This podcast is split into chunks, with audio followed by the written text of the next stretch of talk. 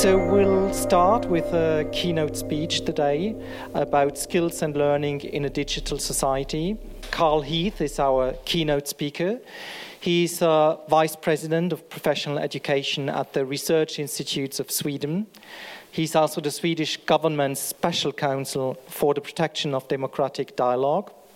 He has a background as a researcher and designer at the Research Institute, where he focuses on research and development projects regarding digitalization, interaction design, design thinking, learning, and culture.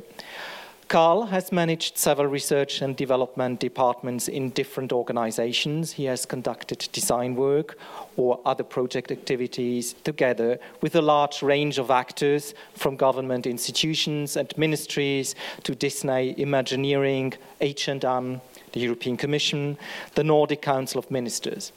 Carl is an international public speaker and a radio host in Swedish public radio. Thank you very much, Carl, for your keynote speech. We are very much looking forward to it.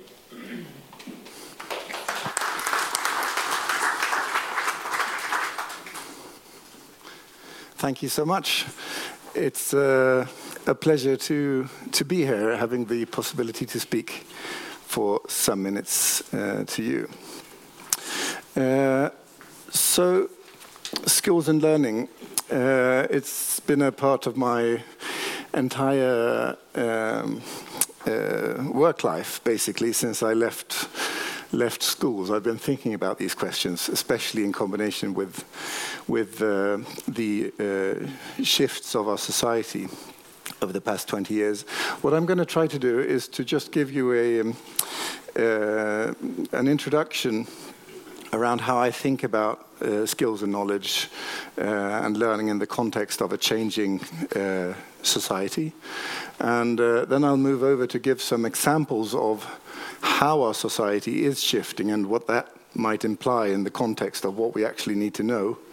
And then I'll dive into the skills and learning parts from a sort of organizational standpoint towards the end. And I'll try to wrap that up in 30 minutes. And we'll see how that goes.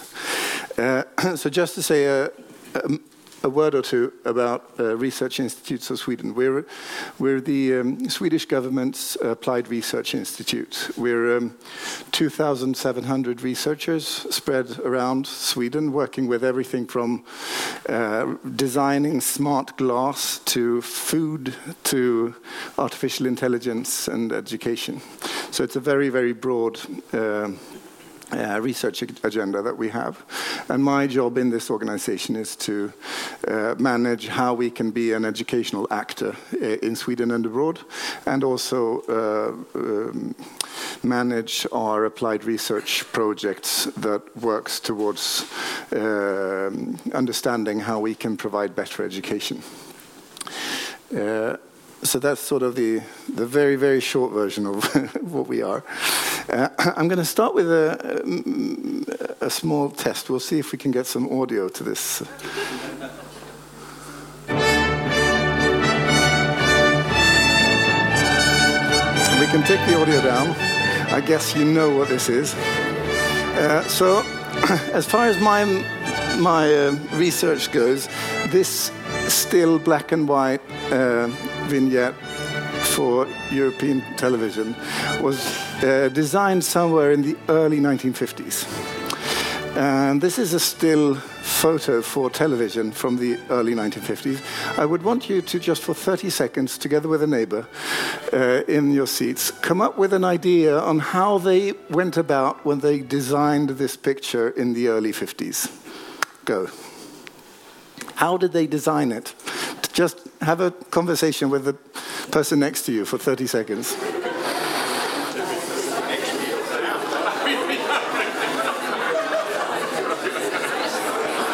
Okay, so shall we have a look and see how they did it?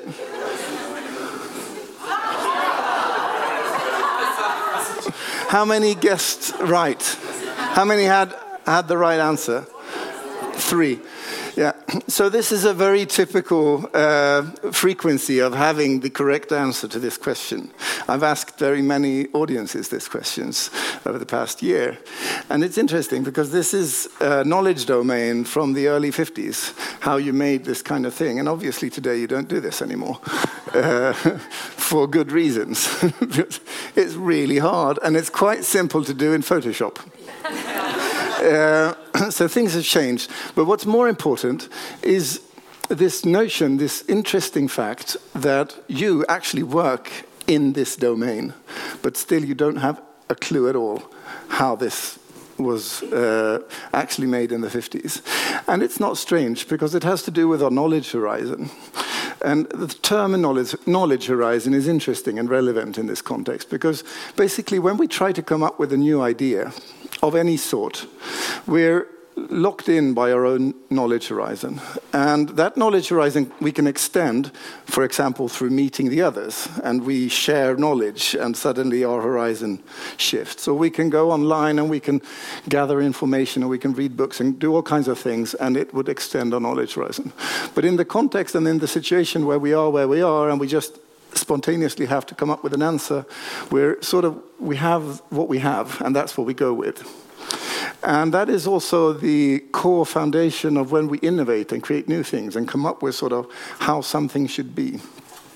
And I'll go back to the 19th century in Sweden to give another example of this knowledge horizon, because it has a bearing to what happens now when it comes to skills and learning. This is a photo of an old teacher in Sweden, 1868, in the southern part of Sweden, in Kvidinge. This man was a teacher in primary school. The Swedish mandatory primary school was, at the time, 26 years old, so it was a new institution. And this man, Johan Stenqvist, he happens to be my great-great-grandfather.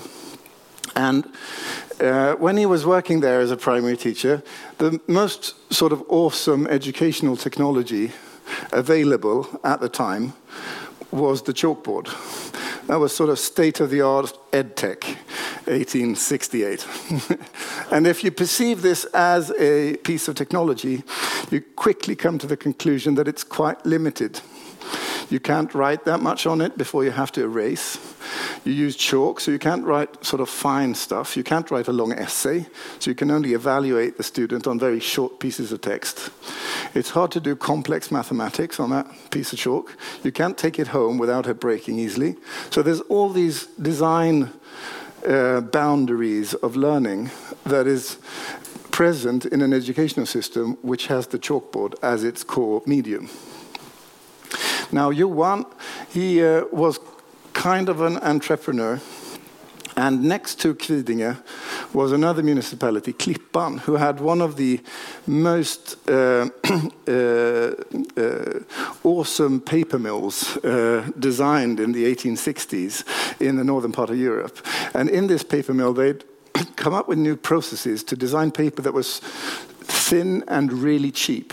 So Johan started to iterate on this paper, thinking like, it would be possible to use this for anything else than printed books. You could probably use it for something meaningful in the classroom. So after having designed a lot, he designed the blue writing book, which became sort of the standard piece of educational technology for the next 100 years in Swedish educational environments. Now, if you look towards this as being a piece of technology, it has very different properties than the chalkboard. Here you can write long texts, you can write with ink, you can store data by writing a book and placing it somewhere, and you can then access the data back again.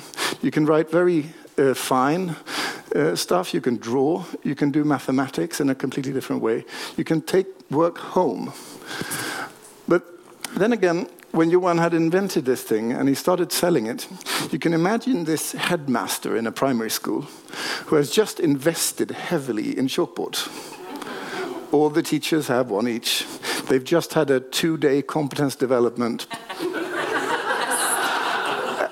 And they understand that ekorre and apa is how you use those things. And everybody has this sense of like efficiency. You know the thing that happens in any organization when everybody has been taught to do exactly what they're supposed to do, and you get this as a leader, this sense of gratitude, like, wow, everything works, and it's like just a spinning engine, and we just sort of go into the future.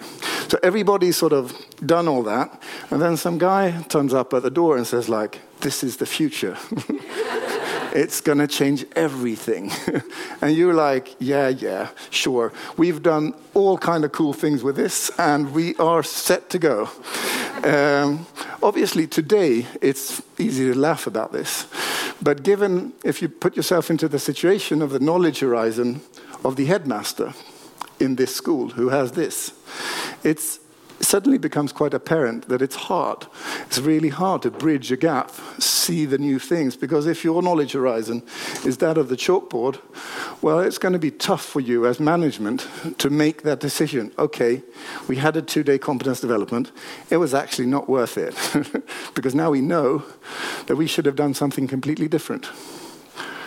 But that sort of loss-averse thing that is sort of a classic cognitive bias for us humans is really tough to crack. And it's easy to think like, now we'll just invest some more in this chalkboard thing. So basically we can say that digitalization of society is exactly this phase that we're in. And it's been going on for 40 years. So it's not really anything super new. But what is really important in this shift is that we end up in this situation where we very often use the chalkboard or its modern equivalent, and we perhaps should have used something else or started learning something else, started exploring the other venture, and building an organization to manage and handle that shift. So why is this extra important now? Well, one thing that becomes sort of puts tension when it comes towards skills and learning, no matter what kind of area we're speaking about, is that our whole society is shifting in a very, very rapid speed at the moment. And you can see interesting aspects of this shift if you sort of put on your glasses and look towards different areas. And I'm just going to highlight a few of them. Some might be known to you and some might not. Being a political scientist from the beginning, I find these kinds of things really, really fascinating. This is Magna Carta, UK law, 1200s or something like that. In Sweden, we had a law just about at the same time in 1290 called Västgötalagen here in Gothenburg. It was really good for us Gothenburg people, because if you killed a Gothenburg person, it was really, really expensive. But if you killed a Stockholm person, it was quite cheap, half the price. A person born on Gotland was actually free, not to speak about Germans and Russians and French and all the rest. So we had this principle that sort of the closer to Gothenburg you were, the more relevant the law was. It was like geography. And it's the same with all laws today. I mean, basically all law, no matter where it is bound by geography. Here we have one law, and suddenly here we have something else. And that sort of decides some of the boundaries of what's possible to do and not. But suddenly what happens due to digitalization is that law becomes really pointless sometimes, or it can be counterproductive. So, for example, when it comes to digital healthcare, suddenly I can be in a vacation in France, and I can actually speak to my doctor in Sweden via an app and like show with a camera, like, I have a spot on my back, and they're like, yeah, you should really get some kind of thing for it. That kind of thing was just not possible 5 years ago, and suddenly it becomes sort of, the law becomes what sort of becomes the friction rather than the actual practice in and of itself. Well, if you're in France, where should the money go? How does that work out? I pay tax in this part of the world, but suddenly I live here, but I can use the services somewhere here, because our constructions of law are regulated in a sort of area where digitalness is not. And we can see these kinds of frictions all over the place, not least in culture when we come to IP rights, for example, and all that. It's just become arbitrary. It's not for real in a sense, because suddenly the sort of pieces of the puzzle and the pieces of the game are actually different than the law was actually trying to regulate, but we're just trying to catch up to something all the time, and it becomes hard. Another issue is that we have digitalized society so much in many countries, especially in the western part of the world, China as well for that matter, the US, that we actually today can't really say that we have access to basic human rights without access to and knowledge about the internet. In Sweden, you can't go to school without access to and knowledge about the internet. You can't have access to basic culture without access to and knowledge about internet. You can't make your voice heard without access to and knowledge about internet. So suddenly, when it comes to human right to culture, education, etc., actually knowing about these things becomes sort of the baseline. It's not an add-on. And that's an important thing to know. Another sort of trickiness around this is that our transformation into digital means that things that prior to now we had debates around being in the physical world, we should rather have a totally different discussion. So for example, in many parts of Europe, we have discussions about cameras and surveillance. Should we have cameras? How many cameras? Where should the camera be? Is it okay? In the UK, we're totally fine with cameras, or more totally okay than, for example, in Sweden, where there's not that many cameras, and there's different types of debates. And it looks different in many different European countries. But what fascinates me is that while we have this discussion about this physical object and where it should be, etc., for me, looking towards my research colleagues in our labs, this is a sort of arbitrary discussion, because what's more interesting is to look towards what you can actually do with that data that you have in the camera. In my own labs over on the other side of the river, we can do sentiment analysis based on real-time camera data. We can follow a person with eye and face tracking in real time. We can understand if a person has a bad day with a high likelihood through understanding visual aspects of that person's means of expression. In China, in Jinjin in southern China at Tsinghua Technical University, they've actually deployed these kinds of cameras to understand how students emotionally relate to their teachers, being able to, in real time, analyze student data to see progression, for example, through engagement. And you can think that is bad or good, but that's sort of where we are at today.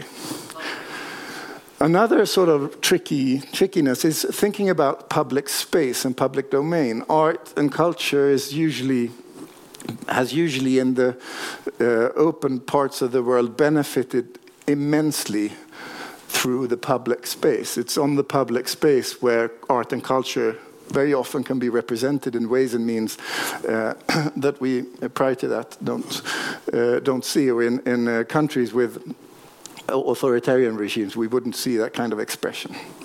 And when we look towards the sort of public space, it's easy to get this kind of picture in your head. Sort of, it's some kind of physical meeting somewhere. Discussing politics or whatnot. But today, where is the public space? Where is the public debate? For many people, they have the impression that the public space is in some kind of digital platform. Is this a public space? That was a fun laugh. Well, no, Facebook is not the public space. Neither is Twitter. It's private backyards owned by rich American guys, if we're going to be blunt. And they hold the keys to this kingdom as well. How many of you are on Facebook? And how many of you have read the terms of agreement? Have you read 4.2? It's about who is supposed to be on Facebook and not. Really interesting, because they say that if you have committed a sexual crime, you're not allowed to be on Facebook, even though you have done your time. So they have different rules regulating who is in that public space than the physical space. And these worlds collide, and that creates friction, and then suddenly we have this really weird situation that we're in today. So what could we do with this kind of public space and public data if we go a bit authoritarian? Well, in China we have an example that's about a system called Open Credit System. It was deployed 3 years ago, and in China, every Chinese person in this test, it's a couple of million Chinese involved at the moment in some cities, they get points for things they do that are good and points they do for things that are bad. So if they do good things, for example, go to the work in time, buy diapers for their child, all kinds of things, they get plus points. And if they get really many plus points, they actually get sort of free cable channels and stuff. But if you commit a crime or if you don't pay your loans in time, etc., you get lower points. And that means that you can't do things suddenly. You can't go on first class on the train, or you can't fly, you can't get that job, you can't put your kids in that school. And these points, they actually sort of are like a contagion. So if I have low points and you're close to me, you will actually be influenced by my low points. So you wouldn't want to engage with other people with low points. And this is going to become a mandatory system in China in 2020. What does that mean for 1.1 billion people? Well, it's going to be really, really tricky. What does it mean when we don't understand data? This one we do not want the sound on. Most technology today is made by people like me, white guys in their 40s in the west part of the world. So what happens when only white guys in their 40s make technology? Well, they test it on themselves, which means that if you, for example, have built a sensor here, a sensor for soap, a soap dispensing sensor, and you have never tested it on black hands, well, it won't dispense soap for black hands. It will only dispense soap for white hands. And there's many racist soap dispensers in the world. There's not just one. So we're living in this society where sort of the borders between technology and society are totally intertwined. They're totally intertwined. And what that means from an educational standpoint is that we're entering a new kind of environment with really complex challenges. What would you need to know? What should you know in order to procure a system, a technological system, for example? What would you need to know in order to make a good piece of art, given technology shifts? Well, one thing that we can see, given the sort of rapid change in the speed of technology, is that sort of our learning practices needs to change. So we have this system in the whole world where we go to school for very, very long time. In Sweden, we enter the job market when we're 27 on average. And then we work for X amount of years, and then we retire. And given that demographics means that we live longer, it's really it's an easy equation mathematically to see that we're not going to retire when we're 60 or 62 or 65. In Sweden, we're probably, in my generation, going to retire at 75. Something around there. But we'll also live until we're 100 or something, and my physical aptitude at 75 would be that of a 50-year-old 25 years ago. So it's not, I mean, that's not a bad thing. It's a good thing that we raise. And we know statistically that if you work longer, you actually live longer. So it's a good thing. Furthermore, the knowledge we need during our work time shifts much faster. So the whole notion of lifelong learning becomes super relevant.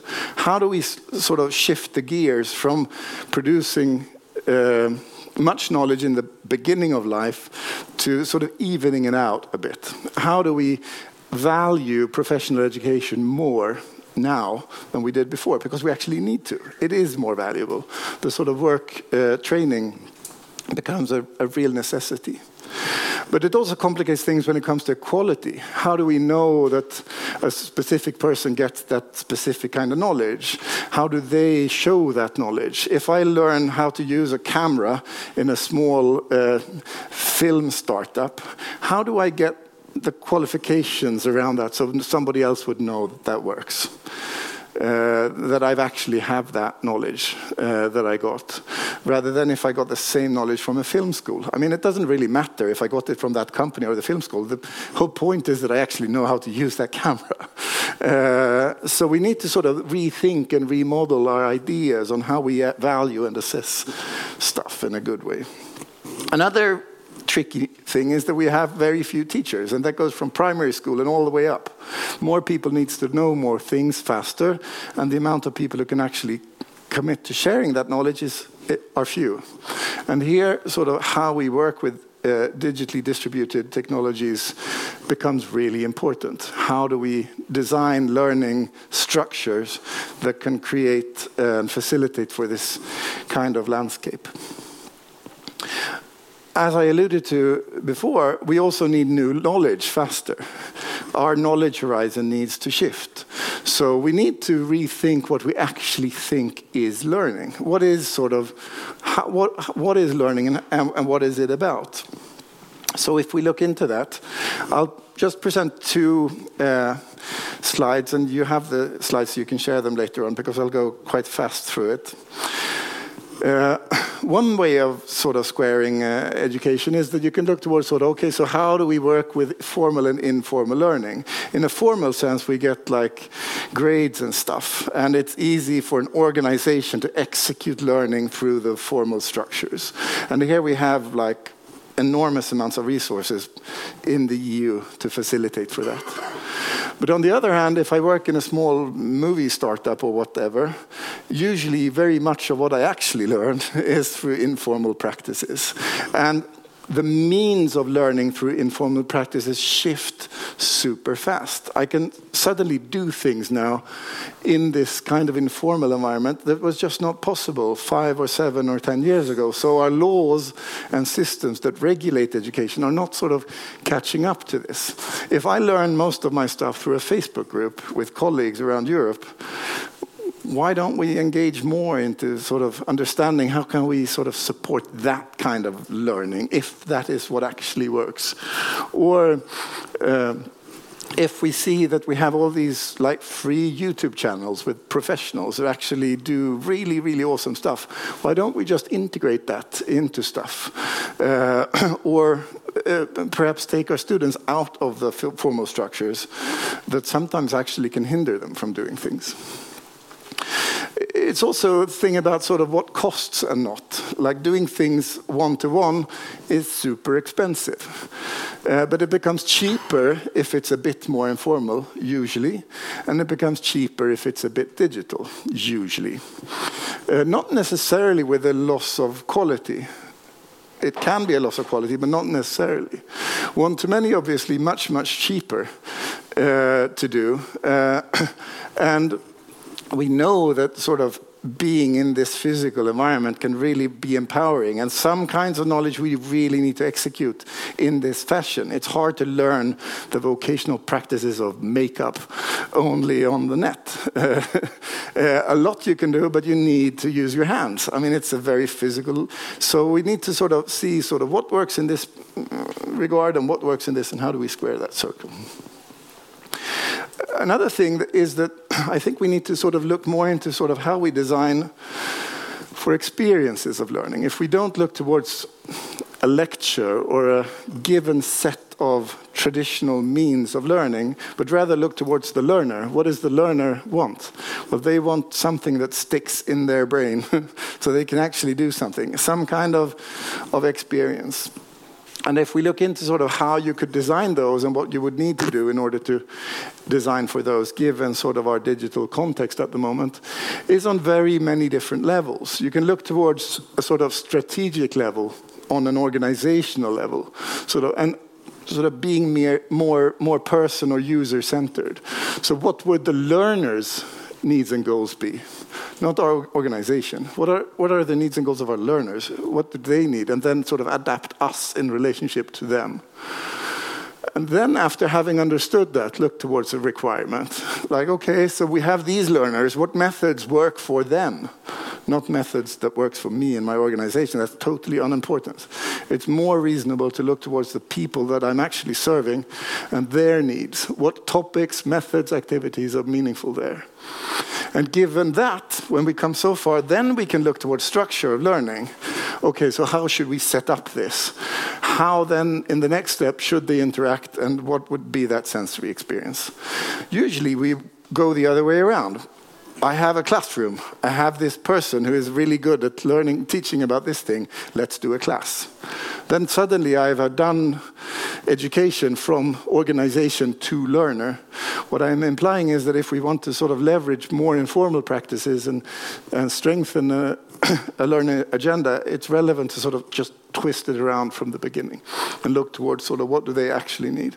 And here we come into really tricky situation. I can give you two examples from the Swedish vocational market right now where we have this issue. So one is in the automotive industry. 2 weeks before Christmas, the CEO of one of our large automotive companies in Sweden came to my workshop and was really frustrated, together with some people from the public sector. And they're like, okay, so we need to electrify the automotive sector. So all cars in 4 years will have electrical motors. Today, 10% have electrical, but in 4 years, 90% will have electrical. That means that today we have 10% engineers who do electrical, 90% do diesel and all the other stuff. That needs to change in 4 years. So we have 1,500 highly skilled engineers who have worked for 20 years with diesel and whatever that now needs to do electricity. We can't find them anywhere else but inside of our organization. So we need to start teaching them and learning them how electric works. And we asked the university, and they said, like, yeah, we can do a course for 30 points in 2020 in the autumn. And they're like, well, we're bankrupt then, so that won't help us. And we need to, like, start with 1,000 educating hours in February 2019. How do we do that? And that's sort of looking towards needs rather than structure. Okay, how do we build such an organization to support that? Same thing with the Swedish army. They have realized that they need to have a better cyber defense. How do we do that? Well, we don't know. We've never done it before. But we need to start now and build education from the needs of the practice, and then from there and scale up. Which then brings me to the notion of learning organizations. There was it Anita who spoke about the capacity before, and I would sort of go into that agenda as well, looking towards the sort of realization that if you want to do this shift from being organization-centric to learner-centric, it has very much to do with how your organization is designed in order to deliver learning practices and learning experiences. And if you want to do that, well, then you need to sort of come up with a bunch of learning realizations. One is, for example, that the learner owns their own learning. It's that person. You will never get the person to learn without them actually wanting to do it. And designing around that becomes really important. Another thing that's really important is that in very many organizations, we have a great number of experts who are very rarely credited for their expertise. And they usually really want to share what they're good at if we just give them the right support. And you suddenly create this really magical situation where some person who has this super nerdy and awesome knowledge just explodes and wants to share. And sort of addressing those situations becomes really important. Let experts be teachers. Formal training has its values, and one such thing is that you can take your knowledge and go somewhere else and show it up. I have done X, look at this. So looking towards assessment and certification of knowledge becomes important. There is ongoing work in the EU around this, sort of how do we sort of combine vocational knowledge and other knowledge structures, etc. And I'm looking forward toward the sort of execution of that, because it becomes important. It shouldn't matter where I have my knowledge received from, it's how much I know that would be sort of the baseline, and having a system that affords and facilitates for that becomes important. And I think that is something that sort of you perhaps together could strengthen each other in. It wouldn't matter if I've been taught this in Belgium. If I'm in France, I should be able to show something, and it would be clear that that is a sort of relevant knowledge. then obviously sort of making mistakes becomes more important in a situation where learning shifts and knowledge horizons shifts rapidly. You will make more mistakes, and you need to cater for that in your organization. So to sum up or round off, I'll just sort of give you some hints about what we're working on in our labs and thinking about when it comes to education at the moment, but that doesn't have a bearing as much today that it will 2 or 5 or 7 years down the road. First thing is around data in education. Today, to be frank, in Sweden, if we look towards the primary and upper secondary school, the organization that most knows the most about our Swedish students is Google. Next up in upper secondary school is Tinder. If you do Tinder, you give them about 800 pages of data a year. It's quite a lot to understand how a person feels and lives, etc. And they have every minuscule, and you also give them the right to sell your data without asking you to anyone, which is also interesting. So if you do Tinder, you know that. Data becomes really relevant. And who owns the data and how you use data becomes relevant, and especially frequency. In education, we measure education really rudimentarily, like once a year with the grades and PISA. But with new digital tools, we can actually understand progression in like minute-to-minute levels. And the person who actually understands that process and can handle and manage data will actually own the learning experience to much higher degree than the person owning the building in which the education is carried out. So understanding your digital practices and having a good quality of data becomes at the core of a learning provider's structure. Understanding data. Why is this meaningful? Towards whom? What does that imply? Etc. One area that we're looking into quite a lot at the moment is Internet of Things. How can we use sensors to better understand practices and processes? If somebody is drilling a hole next to the classroom and there's a lot of noise, obviously they won't score that well at a test. But also low intermittent noise will actually interfere in a learning process. And if you would know that in a school, for example, then you could by design orchestrate so that you would never make a test in a noisy area using sensors, for example. All kinds of weird things you can do with this. And we're working on. But one thing that I would really want to more actors to explore is actually working more with open stuff, open technologies, not buying locked up and locked in systems, but going together and sharing open learning environments, open educational resources, using Creative Commons instead of locking up your learning data with immaterial rights management tools, etc. Because in this context, the more you share, the more you will get back, and the more of a learning ecosystem you will actually design around yourselves. It's a bit old, but it still works. Benjamin Franklin. I would agree, and there's so much we can do to make education good and better. And when it comes to professional and vocational education, I think the journey has just started when it comes to actually understanding how we can build and utilize good and effective structures for both formal and informal, both physical and digital learning environments. So I'll stop there. And thank you for those 30 minutes.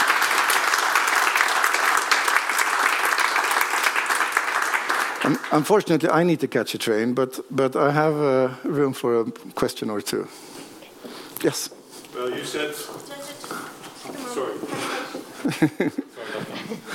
Thank you for your presentation. Very interesting.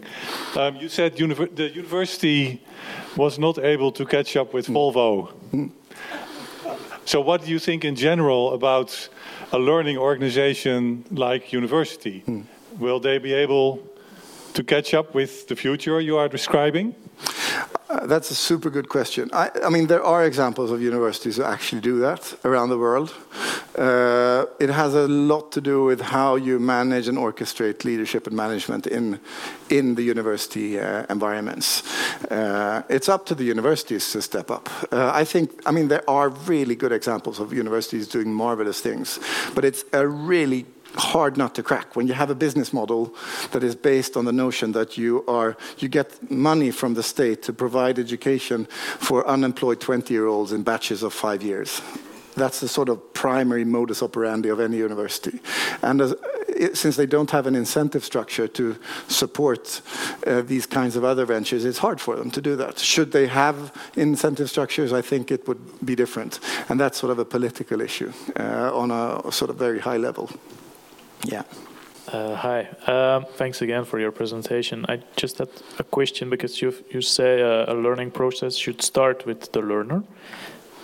Some of us are sectoral providers, learning providers, or how would you advise us to get to know what the learner wants and how because we're a bit further away from the learners, how should we know in what kind of way they want their, let's say, learning designed?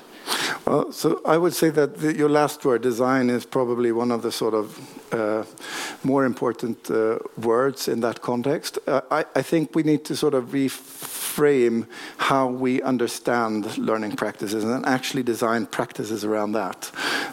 I come from a design context, so for me I would use tool sets found, for example, in design thinking, working together with learners and exploring their needs in a facilitated, organized manner in order to iterate and test educational outcomes with a small group and then scaling it up as we go along.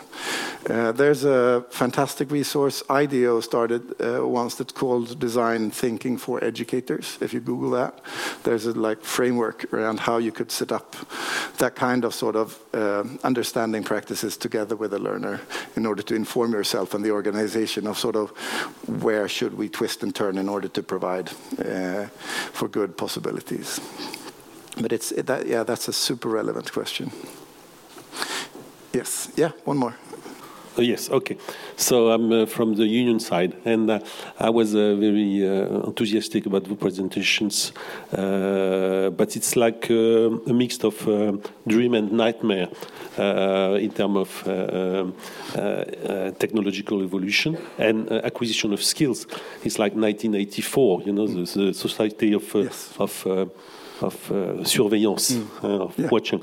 And I was thinking, is there possibility in the training itself, in the acquisition of skills, to introduce a part of a critical approach of the way data are used by big companies and all this, or is it just are we just condemned to accompany the shift and adapt and help the people to adapt to the new society, or can we introduce part of a critical approach in our? Can we introduce sort of critical activities and learning in order to sort of mitigate for the sort of surveillance capitalist state that we can see? Yeah.